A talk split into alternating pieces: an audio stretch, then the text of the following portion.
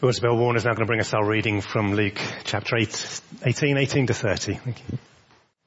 Gosh, isn't it lovely to be back even in such strange ways? So this is Luke 18, 18 to 30. A certain ruler asked him, good teacher, what must I do to inherit eternal life? Why do you call me good? Jesus answered, no one is good except God alone. You know the commandments. You shall not commit adultery. You shall not murder. You shall not steal. You shall not give false testimony. Honour your father and mother. All these I have kept since I was a boy, he said. When Jesus heard this, he said to him, you still lack one thing. Sell everything you have and give to the poor, and you will have treasure in heaven. Then come follow me. When he heard this, he became very sad because he was very wealthy. Jesus looked at him and said, how hard it is for the rich to enter the kingdom of God. Those who have heard this asked, who then can be saved? Jesus replied, what is impossible with man is possible with God. Peter said to him, we have left all we had to follow you. Truly I tell you, Jesus said to them, no one who has left home or wife or brothers or sisters or parents or ch- children for the sake of the kingdom of God will fail to receive many times as much in this age and in the age to come eternal life. Thanks Isabel. Well, let's come to God now in prayer. Let's pray. Lord God, we praise you for your goodness, that you are perfectly wise and loving and generous and merciful. It's impossible for you to do anything wrong. We acknowledge that we so often fail to live up to your standards. And even when we may outwardly lead respectable lives, you are aware of the sin in our hearts. Please forgive us for our sinful thoughts and deeds, all those things that we've thought and done that we know we shouldn't have done, those things we haven't done that we know we should have done. Lord, by the power of your Holy Spirit, create in us a pure heart, we pray. And where we are tempted to worship other things or people more than you, please remind us of the full eternal satisfaction that we have in you and that nothing this world offers can come anywhere near that. We pray for our nation at this time as we seem to be entering a second wave and as financial support starts to be withdrawn. Lord, we pray you would have mercy on all those who are struggling physically, mentally, emotionally, financially. Enable us to be your instruments of grace. May you cause people to call out to you for help and turn to you in repentance and faith. We pray for our church family and all those who are, are struggling because of physical or mental illness, because of loneliness or isolation because of the stress of their many responsibilities at work or at home. May you reassure them of your love and sustain them with your strength. We pray for those grieving the loss of loved ones, that they may know your comfort at this time. Lord, we pray for our students at the start of this new academic year. Pray for all the students, those returning as well, that they will be able to engage with the, the new teaching formats, as we pray for their physical safety, Lord, so we pray for their spiritual health. That those who are not yet following Jesus would put their trust in Him. And those who are already Christians would grow in their faith and make the most of the resources available to them. Father, we bring you our financial offerings as part of our worship to express our gratitude for all you've given us through Jesus, praying they will be used to further your kingdom. And we pray for Colin as he comes to preach shortly, that you would enable him to be faithful to your word and clear in his teaching. That through it we will be built up into the church you want us to be. In Jesus' name. Amen. Oh, good morning. For uh, for many years, I was involved in missions in northern Italy, trying to bring the gospel to the people of Italy. And people often would ask, why would you go to Italy? isn't it already a Christian country after all? And, you know, there's a big church there in Rome, which many people know about. And so, surely, why would you go there? What would be the point if uh, the Italians are supposed to be well versed in Christianity? Well, you might say that until you start to do some research. And then you begin to discover that those who attend Mass regularly are between 5 and 7% of the population depending on which source you draw on. And then you go look at the evangelical statistics. Uh, if you look at Operation World online, you'll find that 1.1% of the population are evangelical. That's 1.1% of 60 million people are evangelical. And that's from really from a, a broad research point of view. But really when you get up close and personal and you speak to Italians one on one, there's a phrase that you hear really often, and it's this one. God helps those who help themselves. God helps those who help themselves. It's a phrase allegedly created by the English political, political uh, theorist Algernon uh, Sidney and later used by Benjamin Franklin in 1736. God helps those who help themselves. And never mind those from a, a, Roman Catholic background, isn't this just a popular phrase for religious and apparently irreligious people alike? That I will do my part, and in the end, hopefully, it will be enough to get me to heaven, whether I believe in that or not. That God helps those who helps themselves. It's the thought that really we have to prove ourselves in some form or fashion to show that we've done enough to God, that we do our bit and He will do His. But we have to ask, is that right? Is that true? Well, we'll look at that, that thought from three perspectives this morning, looking at the passage. First of all, see only God is good. Secondly, put Jesus first. And thirdly, it is impossible with man, but possible with God. And so firstly, only God is good. It's not exactly clear who the ruler is in the passage mentioned in verse 18.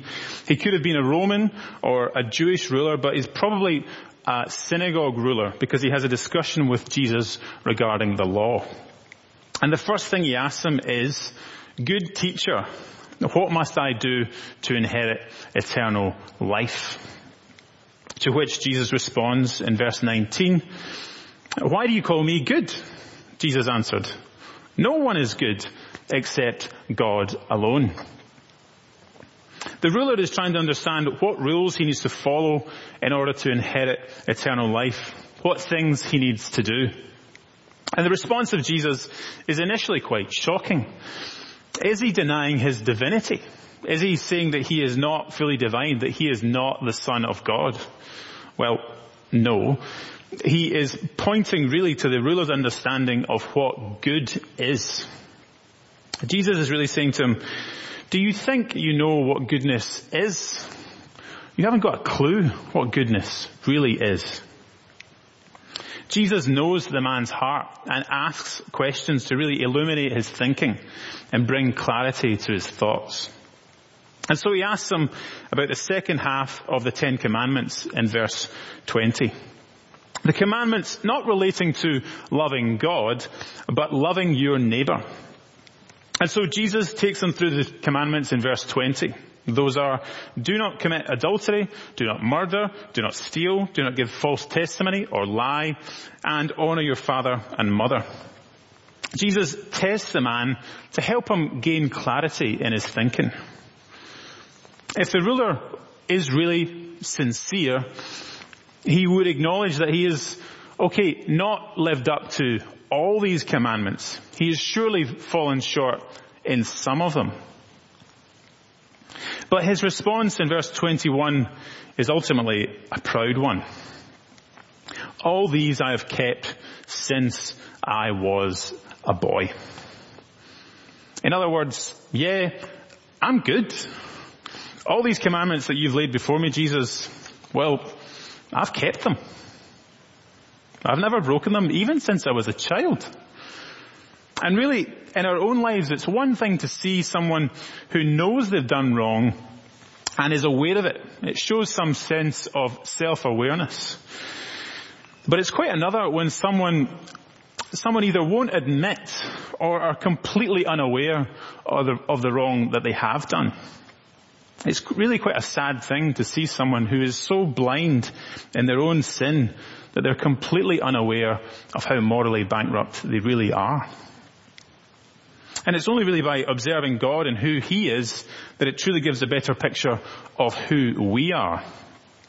And John Calvin, the reformer, speaks about it in this way by saying, it is evident that man never attains to a true self-knowledge until he has previously contemplated the face of God and come down after such contemplation to look into himself.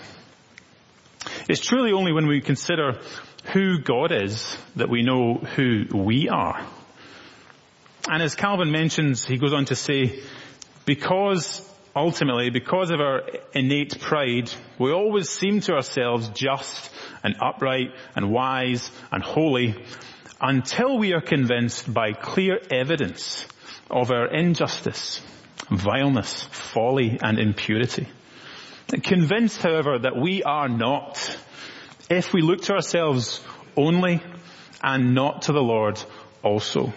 He being the only standard by the application of which this conviction can be produced. The only way that we understand who we are is if we know who God is. And the question being posed to the ruler, and indeed to each one of us this morning, is this one. Do we really know what goodness is? Do we really know what goodness is?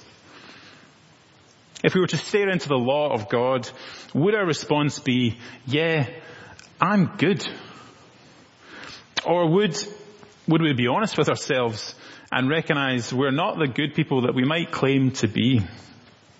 That when we compare ourselves in the light of the law of God, that we are sinners who stand before a holy God, a holy, perfect and good God that I am not the good person that I might claim to be because only God is good.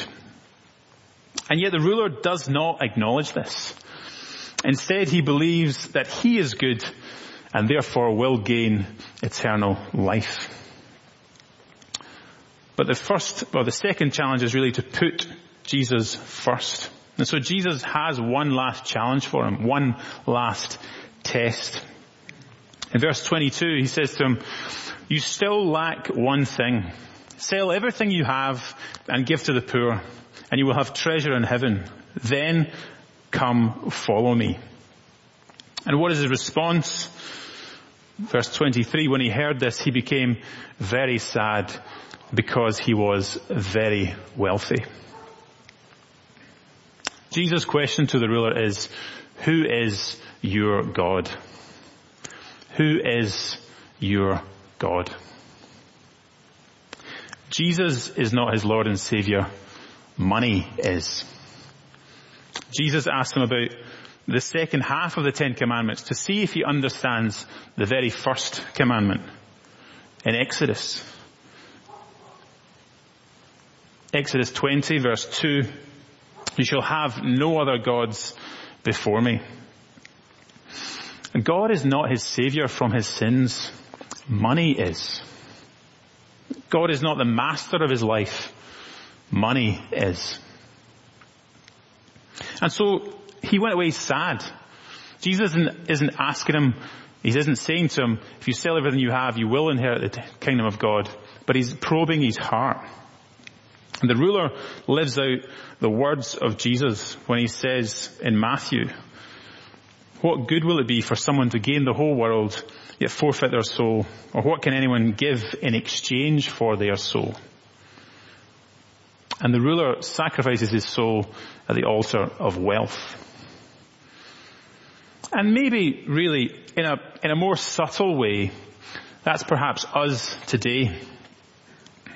Maybe we think that money or a successful career would be the thing that would solve every problem in our life that it would be our Lord and our Savior. only to realize that the more money you have, the more money you think you need. Worshipping wealth never satisfies and always demands more. And it can be really subtle, very subtle. If I could just have a bit more, not a lot more, just a bit more. If I could just have a bit more, then I could have a slightly bigger house or a slightly better car or a slightly better holiday. I don't want a lot more, just a bit. Or it could be something else other than wealth that is actually taking the primary position in your heart. It could be good things that ultimately become God things. It could be a relationship as you live for that person and not primarily for Jesus. Or maybe you are single and thinking of making a, a compromise to go and date a non-Christian. It could be your job as it consumes your mind and your meditations every moment of the waking day. It could be the pursuit of pleasure and leisure as you look forward to that thing just weighing on your heart all the time, thinking of it, meditating on it throughout the day, throughout the week. Or it could even be family that takes the, pri- the primary place in your heart. Now don't get me wrong, many of these things, some of these things are very good things but they can't become God things. The question is, have they, have they gone from being a good thing to a God thing in your life? Jesus is asking, as he's asking us, who is your real God? Is it Jesus or is it something or someone else? Who has your primary affection for your heart? Is it really Jesus? If someone was to look at your life, would they say that person lives and loves Jesus? Or would it be something else that takes that primary position? I think we need to examine our hearts this morning and ask ourselves, is that true of us? Who or what takes primary position in my heart? Because as Jesus says in verse 24, when it comes especially to wealth, how hard it is for the rich to enter the kingdom of God. It's hard because there's a tendency to be self-reliant. The tendency not to look to God for salvation, but to look to personal accomplishment for salvation. The danger of relying on wealth to save is a real one.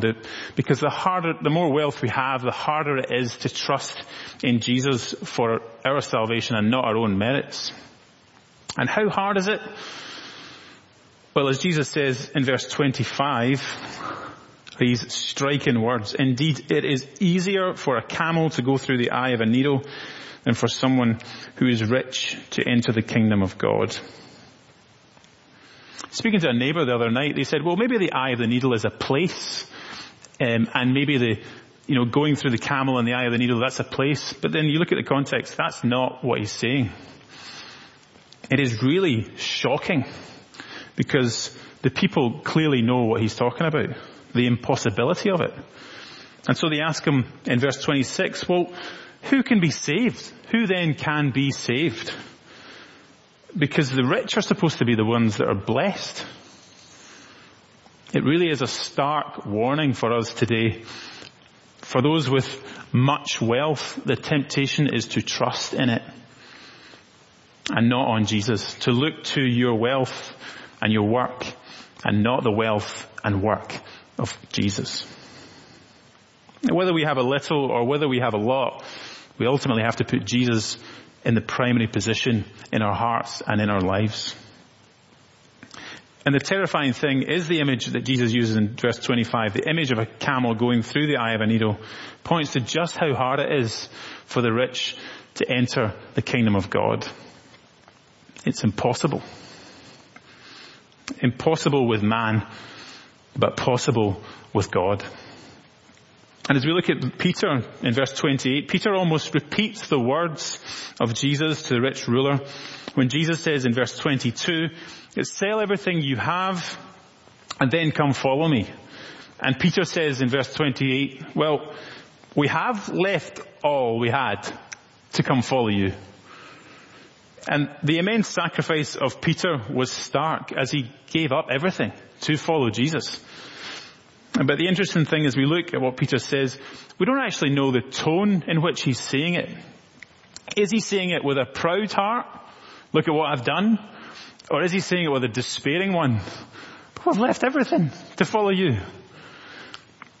And his motivation in leaving everything, well actually as we look at it, uh, look at the verse, in verse 29, we see why he has given up or really ultimately Jesus reassures him because the answer to Peter's cry is found in verse 29 where Jesus says, for the sake of the kingdom.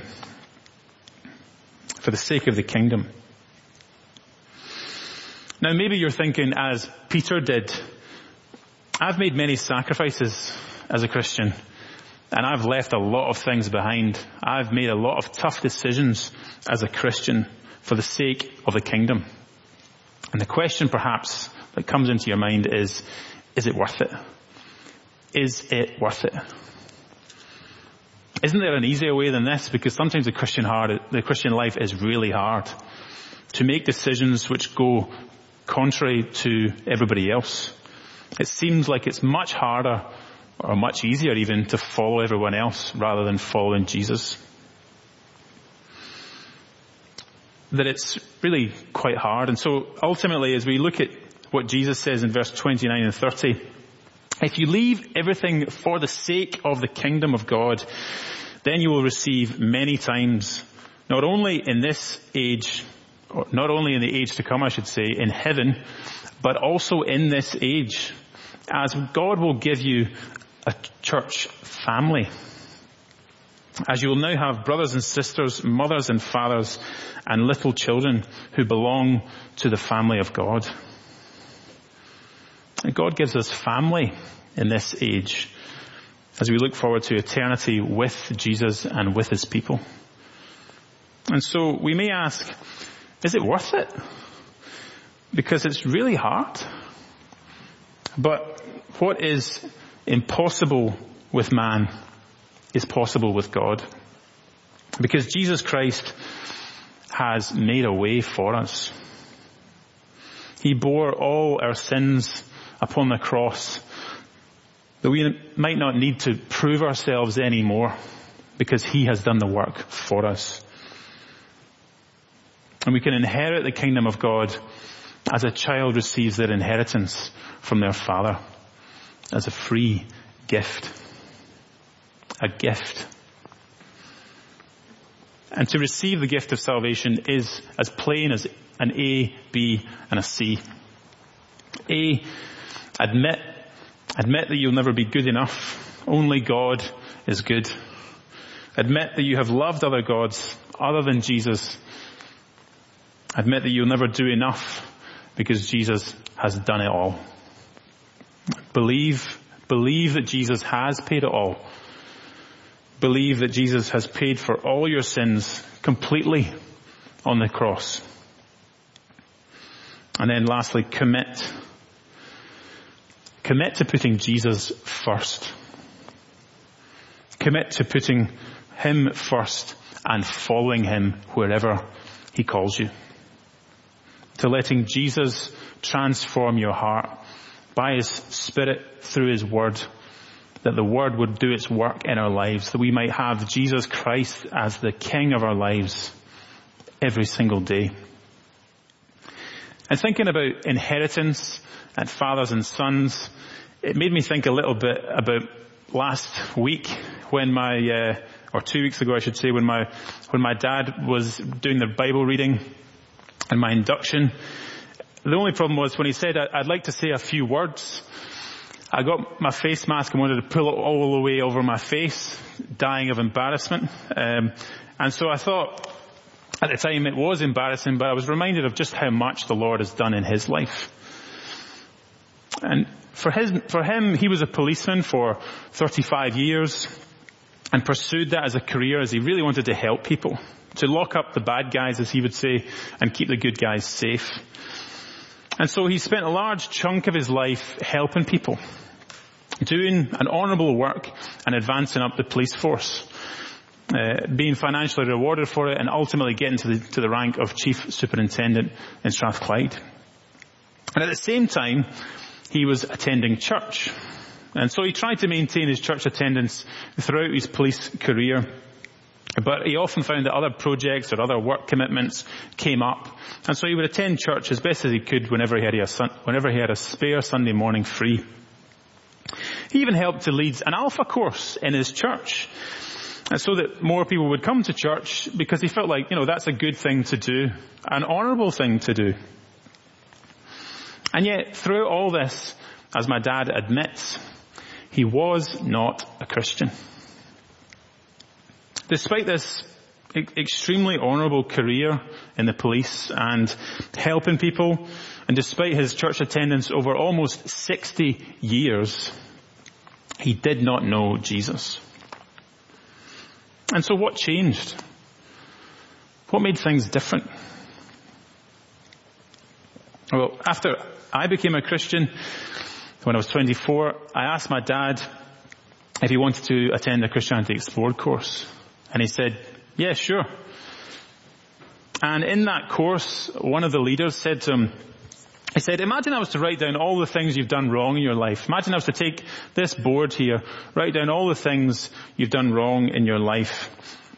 The things you're not proud of, your, your sins, let's say. And we all have them. What would you write on the board? He said. And in that moment, all the good things that my dad had done in the police force, all the church attendances he's marked up, pale into insignificance. Because in that moment, he realized he is not good. Only God is good. And the leader said, imagine I was to write all those things that you're not proud of, all those shameful, terrible things that you've done in your life. And Jesus comes along and says, I will wipe them all away. I will do it because with man it is impossible, but with God everything is possible.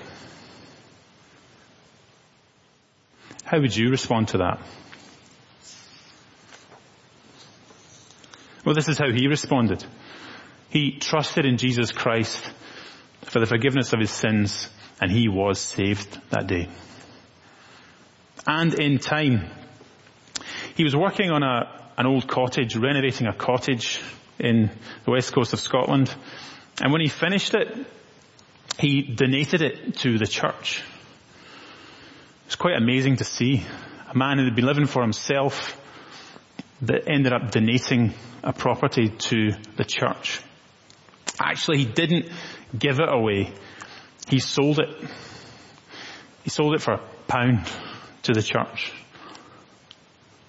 And I was really struck by that, just how much the Lord had done in his life, transforming him from being a man who thought he was good to realizing that only God is good. If you trust in Jesus Christ today and turn from your sins, then He will wipe your sins away. He will wipe everything you've ever done away and place you in a family, the family of God, that you then will inherit the kingdom of heaven. Now all that you have and all that you are is Christ's because of the goodness of God in your life. And don't you want that? Don't you need that in your life? And let us come to Him this morning, admitting our need, believing in His work, and committing to Him. Let me pray. Father God, we thank you for your goodness to us. We thank you for the fact that you have displayed your goodness to us in sending your Son your one and only beloved son to die on the cross to take away all of our sins that we might inherit the kingdom of God through faith in him. Not only that, but we come into a family, the family of God, that we might enjoy that in this life and for all eternity. We pray, Lord, that you would help us to see your goodness in our lives, to turn to you, to not rely on our wealth, to not rely on our goodness, but to trust in you for all things. We pray this in Jesus' name. Amen.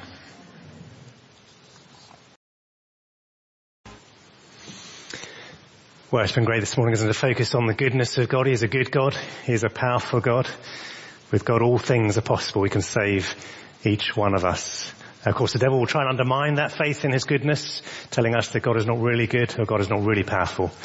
But we see God at work through his people, don't we? Through the goodness of his people, through the, the power of his people. So let me close with some words from, from Ephesians and encourage us as we go into this, this week. Now to him who is able to do immeasurably more than all we ask or imagine, according to his power that is at work within us. To him be glory in the church and in Christ Jesus throughout all generations forever and ever. Amen.